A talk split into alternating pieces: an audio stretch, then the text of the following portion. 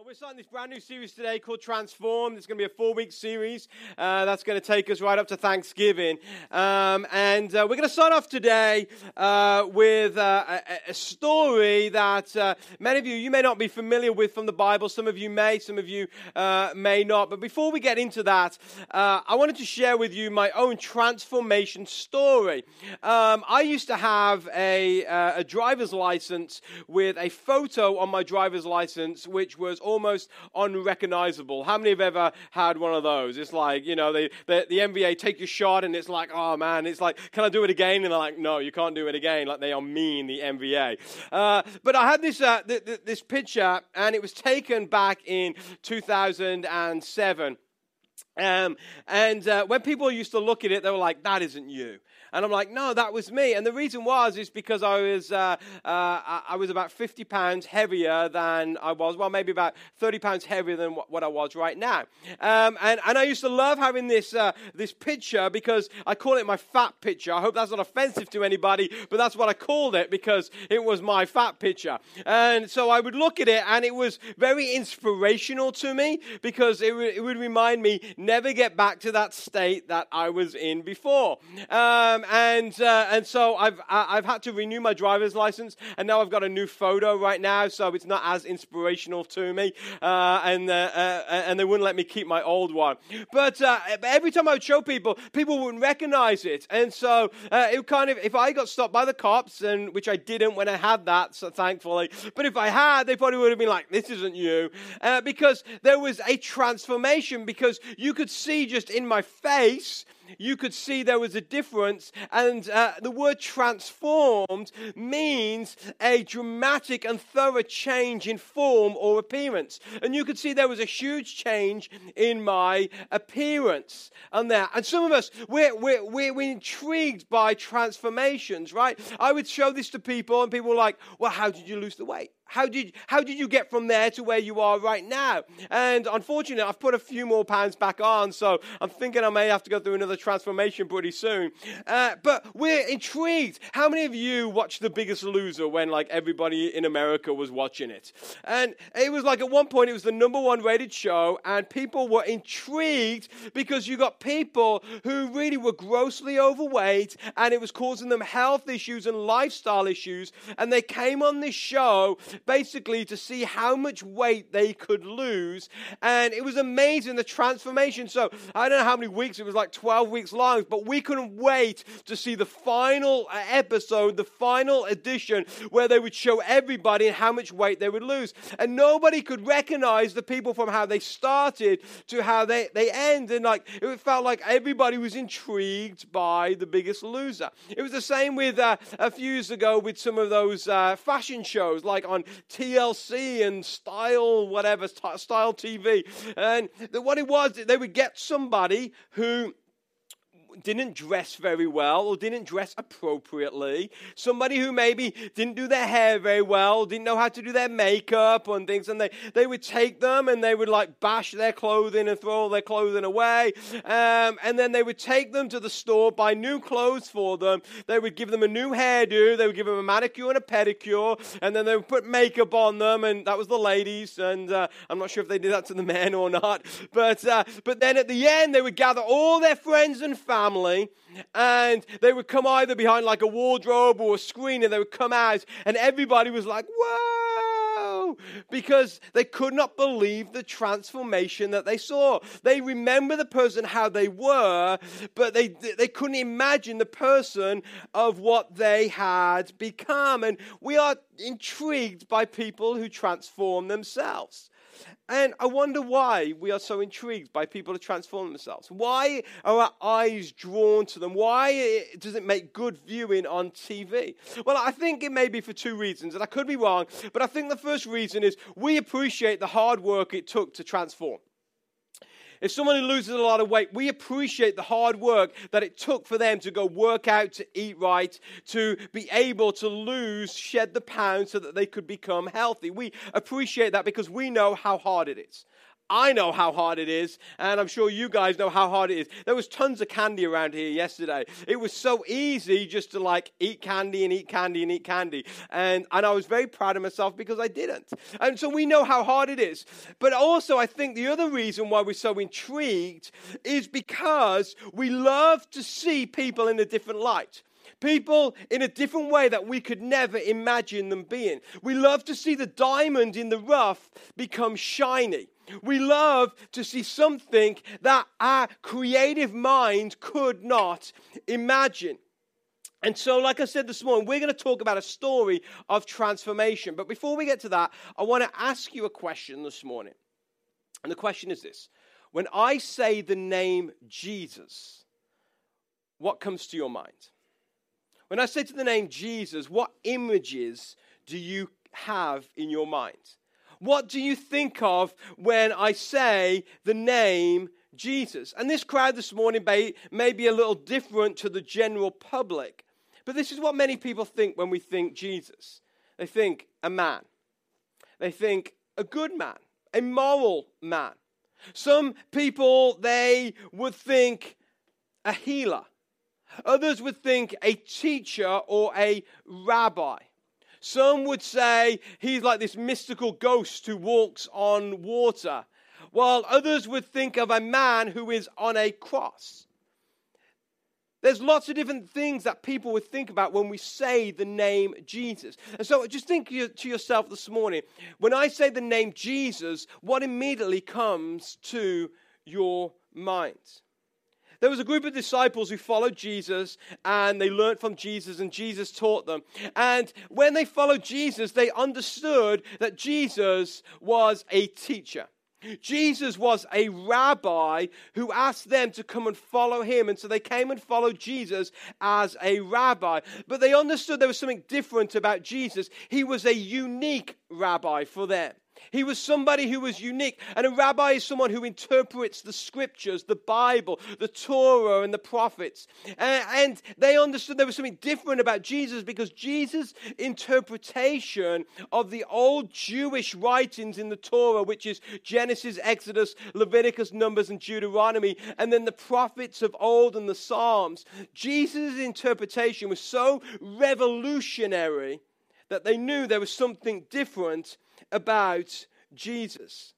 They saw that Jesus could heal people. He could work in the supernatural. They saw that even the winds and the waves actually obeyed the voice of Jesus. They saw that Jesus was a different kind of man. And in fact, the disciples were even starting to believe that Jesus was the Messiah what the Messiah was. He was the chosen one of God who would be sent to this world to help save the people of Israel. That's what they believed the Messiah was. And they believed that Jesus was the chosen one who would come and save God's people. And so we come to a point in the lives of the disciples when Jesus came and asked them this question. He said, Who do people say I am? And so the disciples look back and says, "Well, Jesus, some say that you're Moses, some say that you're Elijah, some say that you are a prophet." And Jesus looked at them intently and says, "But who do you say I am?" And at that moment, Peter, uh, one of Jesus' disciples, had this amazing revelation and he blurted out, Jesus, you are the Son of the living God. You are the Messiah he had this revelation of God. And we think that we put like Peter on this pedestal because he had this revelation of God. But yet, two days later, Jesus starts talking to his followers. And he starts saying some harsh things to them. He starts talking about his death and his resurrection and how he's going to leave this world. And it became this very, very uh, uh, negative conversation almost in, in the disciples' eyes. It was like Jesus going through this act of melancholy. And the disciples were getting a little concerned because Jesus had this positive message and the people had followed him because of this positive message. And now people were like, I don't know if I want to follow Jesus anymore. He's like a party pooper. Like, what happened to this positive message? And so, do you know what Peter did? Peter, the guy who says, You are Jesus, the Son of the living God, you are the Messiah. He comes up to Jesus and he whispers in his ears and he says, Jesus, you better start quitting saying that stuff. That stuff's not going to fly around here. He reprimanded Jesus. And Jesus turned to him and he looked at Peter. and It's almost like he looked past his eyes and he saw kind of just the, the motive and the spirit behind what Peter was saying. And Jesus looked at Peter and said, Peter, well, he didn't say Peter's name, but he looked at him and he says, Get behind me, Satan. So, in the matter of two days, Peter has had this revelation that Jesus is this unique man who just may be the Messiah. So now he's having this confrontation with Jesus because he's not liking what Jesus is saying. So, this is the content when this transformation story happens. Six days later, Jesus turns to Peter, James, and John, his three closest disciples, and he says, Come with me. We're going to go up to a mountain to pray you want to turn your Bibles to Luke chapter 9, Luke chapter 9, verse 28. Said about eight days later, that's eight days after Jesus said, uh, uh, or Peter said, you are the Son of the living God. We, we see this from uh, some of the other. Mark says six days later, which was after Peter uh, uh, reprimanded Jesus. So, about eight days later, Jesus took Peter, John, and James up to the mountain to pray. What I love about Jesus is because we know the end of the story, we know that Jesus isn't any human being. We know that Jesus is, in fact, God in the flesh of a man. What I love about Jesus is even though who Jesus was, Jesus still saw the need in his life to practice the discipline of prayer. He understood the importance of prayer. And if Jesus understood the discipline of prayer, how much more do we need to pray? Prayer was his connection with the Father, with God. How much more do we need a connection with God to get through our lives, to, to do the things that we need to do, to live a life of faith, to be able to serve God? We need to connect with God. And I love this about Jesus because Jesus saw the importance of, of, of prayer. And you see through the Gospels that there's many times that Jesus goes off on his own to pray. But what I love about this story is that Jesus decided, I'm not going to pray alone tonight. I'm going to take my buddies with me. Because he understood the importance of not just private prayer, but community prayer prayer in community, prayer with other people. The Bible tells us that where two or three are gathered in my name, I am in the midst, God said. And Jesus understood this. He understood it's important to pray together. And, and I encourage you, individuals, to gather together with others and have times when you pray for one another and pray together. Because Jesus saw the importance, so how much more important should it be for us? So they go up to the mountain and they pray. Let's continue reading. Luke 9, verse 29. It says, As he, meaning Jesus, was praying, the appearance of his face was transformed, and his clothes became dazzling white. I mean, he must have had some OxiClean or something. It says, Suddenly, two men, Moses and Elijah, appeared and began talking with Jesus. They were glorious to see, and they were speaking about his exodus from the world, meaning Jesus was going to leave this present world which was about to be fulfilled in Jerusalem. So we see here that Jesus starts praying, and something incredible happens when Jesus starts to pray. It's amazing when we actually seek out time to connect with God, something incredible happens with our lives. And what happened with Jesus, his form and appearance was thoroughly changed. The Bible says he was transformed, his face was transformed. And when you spend time with God and you come together in prayer, whether on your own or in community with others, there's something incredible that happens. When you start to connect with God, it's like God shows up and you are transformed. When we started this church, the very first public service that, that we had when we started, one of the ladies in our church, Lynn, uh, she's a dear lady to me. She's like a, uh, a spiritual mother to me. uh, I hadn't seen her for about nine months, and she showed up at our first service. And she's been here ever, ever since. And she looked at me and she said, Alex, said, you look totally different. And as soon as she said it, I knew exactly what she meant. I hadn't changed, you know, I still had the same hairdo that I've had since 2005. You know, I didn't have a beard or anything like that. I looked exactly the same as she had seen me last time, but I knew exactly what she meant. For the seven days prior, I had had an amazing time in just prayer with God. I had fasted for seven days and I had come out of that refreshed and, uh, and just experiencing God and just full of God. And there are times in your life where you, you feel full of God. And I, that was one of my times I just felt full of the Spirit of God and Jesus inside of me. And she saw me, and I knew exactly what she meant. For there was this glow, she said, about me. And now I wish I had that glow all the time. I don't. You know, some mornings I wake up and that, there's no glow at all. It's like dull. That's all it is. But she saw me, and there was a transformation in my face because I had spent time with God. And here we see that Jesus starting to change an earthly man who was every bit human, like you and me, in this moment of prayer, was transformed, and the glory of who Jesus really is started to shine through. It's like the inner, the inner Jesus started to shine through the flesh and the bones. And so Jesus' transform, appearance was transformed. Let's continue reading. Verse 32. And it says, Peter and the others, meaning James and John, had fallen asleep. When they woke up, they saw Jesus, oh, they saw Jesus' glory and the two men standing with them. Now put yourself in the disciples' shoes for a moment. Firstly, Jesus said to them, at the end of a long day, it's getting dark, and Jesus says, Hey, let's go up the mountain to pray. So now they go on a little hike, and they get to the top of the mountain, and then they start to pray. And what do they do? They fall asleep. It's like there's tons of times when the disciples went to pray and they fall asleep. And sometimes we're like, who are these people? They're with Jesus. Why are they falling asleep? How many of you have ever fallen asleep praying? Okay, so some of you. So this is what I know just from my personal experience. If you pray long enough, you're going to fall asleep.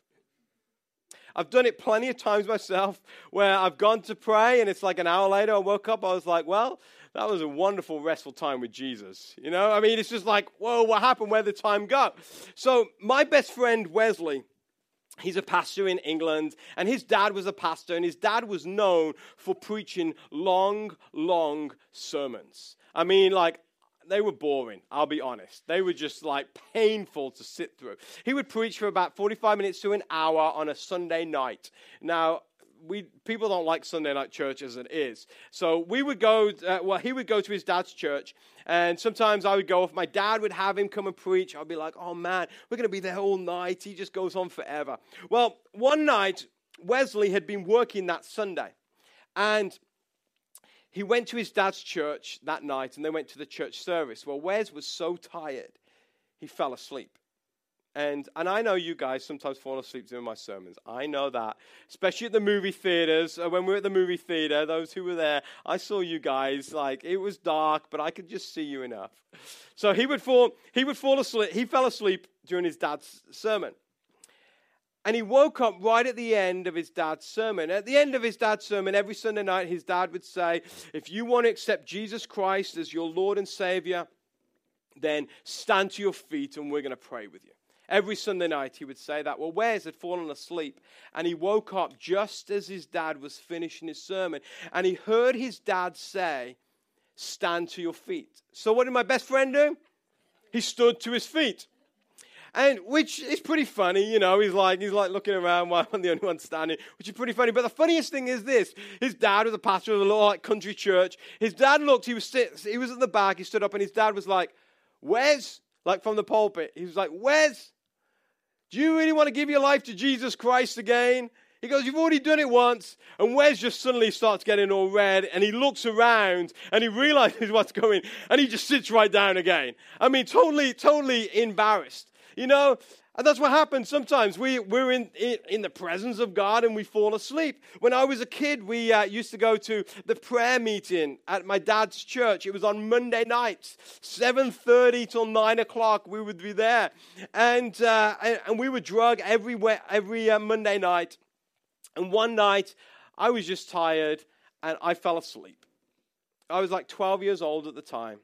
And I was sitting right at the aisle seat right here.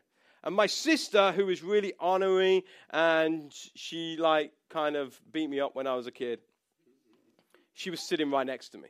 So, you know what she decided to do? She decided, I think it would be really funny to push my brother into the aisle. So the next thing I know is I'm asleep and I wake up and I'm in the middle of the aisle and I've got all these people in this prayer meeting looking at me. It is easy to fall asleep in church. It's easy to fall asleep in prayer. And this is what these disciples did. But can you imagine just for a moment? They've fallen asleep, they wake up, and then suddenly they see a glory like they've never seen before. They see, they see Jesus looking so different, and then they see Moses and Elijah. It's like they are dreaming. It, it must feel to them like they have never, they haven't even woke up. And for the first time in their lives, they see this amazing glory. Now, I don't know how they knew it was Moses and Elijah. I'm not sure if Moses and Elijah walked in right now, I would recognize them. I mean, I've seen the Ten Commandments, so I got a good idea what Moses looks like, you know, with a big stick. Maybe like Elijah, I don't know, had like some chariots around him or something like that. I'm not sure. But all I knew, they said they saw Jesus and they saw Moses and Elijah. And for the first time in their lives, they didn't see a fully human Jesus. Now they were seeing the glorious Jesus, the fully God Jesus. And they don't want to move. They are unmoved. They want to stay there. They want to stay in that moment. Who wouldn't? You've seen now the fully God Jesus. You're seeing this most in, amazing experience, a glory that you've never seen before. Why would you want to leave that place? Why would you want to go? And it's at this moment that things started getting a little weird. See, I find it amazing that even in the middle of the most incredible God moment of their lives, their humanity still started to shine through. This is what they did. Luke chapter 9, verse 33. As Moses and Elijah were starting to leave, I'm not sure where they were going, but they went to leave. Peter, not even knowing what he said, blurted out, Master, it's wonderful for us to be here.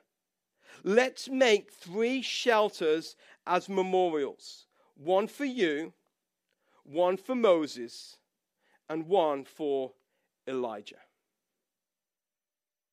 In this moment, they were seeing the glory of God. But yet, Peter, James, and John started to put Moses and Elijah on the same level as Jesus. They didn't just say, hey, let's build a memorial for Jesus. They were like, no, let's build three separate memorials. Even in this moment where they were experiencing the glory of God, they started to put others on the same level of G- as Jesus. And it's amazing if you read church history, like if you ever want to do that. Like some of you, why would I want to do that? But if you read just through the centuries, time and time and time again, people in the church of Jesus Christ have started to elevate men on the same level as Jesus. So last year when we went to Nicaragua on our mission trip, Raquel and myself, we went a couple of days earlier. She's got some family there. And we wanted to spend some time with some family and just go around. It was, where she was born, so go around her place of birth. And we were staying with uh, her cousin. And her cousin, great guy. And one Sunday morning, it's in the city of Matagalpa, which is up in the, up in the mountains, beautiful city. We were going to his house to uh, get some food. And it was a Sunday morning. And as we're going up, he, he lives on a hill. As we're going up the hill, suddenly there was this big crowd, this big commotion, and we had to stop right there. We waited there for like 15 minutes. And I turned to Raquel's cousin. I'm like, what is going on? And he was like, well, see that thing over there that they're carrying on their shoulders? And there was all these people, and there was some group of guys carrying something on their shoulders. They were like, it's a shrine that somebody took to their house so that they could, their house could be blessed, and now they're bringing it back to the church. So I was like, are you serious? Like they were following a procession and they were like dancing and going for joy with this, with this shrine. And I said, What religion are they? And he said, They would profess to be Christians. And I was like, What kind of Christian would make a shrine and worship a shrine above Jesus? But yeah, that's what they were doing. And I was amazed. And this is what Peter, James, and John did in this moment. And notice this they wanted to stay in this moment. They didn't want to leave this moment at all. And if you've ever experienced one of those supercharged, supernatural moments with God that are so incredible, they are hard to leave. I know in my life, I've experienced some moments where it just feels like God is present and you don't want to leave. Some moments that I know that I could not explain or I could not have imagined, and I've experienced God. But yet, in this moment, they started to worship the experience instead of the one whose glory changes everything. And let me just tell you, as your pastor this morning, you have to be careful of people who chase the experience. I was brought up and I grew up in a tradition where we were very experience based. And I loved it. It was great. And I like the experience. I like experiencing more things of God and the supernatural and all that. But you have to be careful of people who just chase after the experience. People say, well, it's not church unless, you know, we're experiencing God. But yet, the church was never uh, created by Jesus so that we could come together to have an amazing experience. Do you know what the church of Jesus Christ was created for? It was come, it was created to come together, to gather, to create disciples, to go into the world and make more disciples. It wasn't created so that we could come and experience, it was created so that we could go and share the good news of Jesus Christ to this world. And while I love the experience, do you know what the experience is meant to be? The experience is there so that we can be changed. And we have to be careful not to love the experience more than loving the person of Jesus Christ. See, God will give those supernatural experiences. If you're on this faith journey long enough, you will experience those times where you experience, like Peter, James, and John, the glory of God, but they were not meant so that we could have a good time and then go to the buffet and eat and forget all about it and come back next week and try to replicate it. They were created so that we could be changed and transformed. See, up until this point, the disciples had only ever experienced the man, Jesus. Look what happens next. Luke chapter 9, verse 34. But even as Peter was saying this, building the shrines, a cloud overshadowed them, and terror gripped them as the cloud covered them. Then a voice from the cloud said, This is my son, my chosen one. Listen to him. When the voice finished, Jesus was there alone. The experience ended. And they didn't tell anybody at that time what they had seen. See, experiences like this are meant to change us. And the real transformation that happened here, even though the story is about the transformation of Jesus, and the face of Jesus, the real transformation that happened was in the hearts of Peter, James, and John. For they realized that night that Jesus was not just fully human, but Jesus was fully God. They came off that mount that night knowing that Jesus was the manifestation of God in the flesh. They knew he was the Messiah, the chosen one, the one who was sent from God to rule the nations and judge the nations. He was the one who would bring salvation to the people of God. They realized that night that He is God. He is the one who is here before time began. He is the one who lives for eternity. They realized that night that He is the Almighty God. And because of that, He is to be worshipped. He's to be worshipped. And this Friday, we're going to gather together as a church to come and worship God not just worship a man, not just worship a teacher or a rabbi. We're not coming just to worship just a healer or, or somebody who, who can provide for us. We're coming on Friday night together to gather to worship the one and only infinite, almighty, incredible God. His name is Jesus, and He has come to save you and save me. That's why we're coming to worship. We're coming in this place to give glory to a holy God, to join with the chorus of heaven, the song of heaven, and sing, Holy, holy, holy is the Lord God Almighty, because that is who Jesus is. So I ask you again today who is Jesus to you? Who is Jesus to you? My prayer today is that you will not leave this place with the same view of Jesus as you came in. My prayer today is that you leave with a greater view of Jesus, a Jesus that you could not even imagine or comprehend. See, it's when we see Jesus as King, then that's when we are transformed and our lives are thoroughly changed. Our appearance and our form is transformed because we have a grasp of who Jesus really is.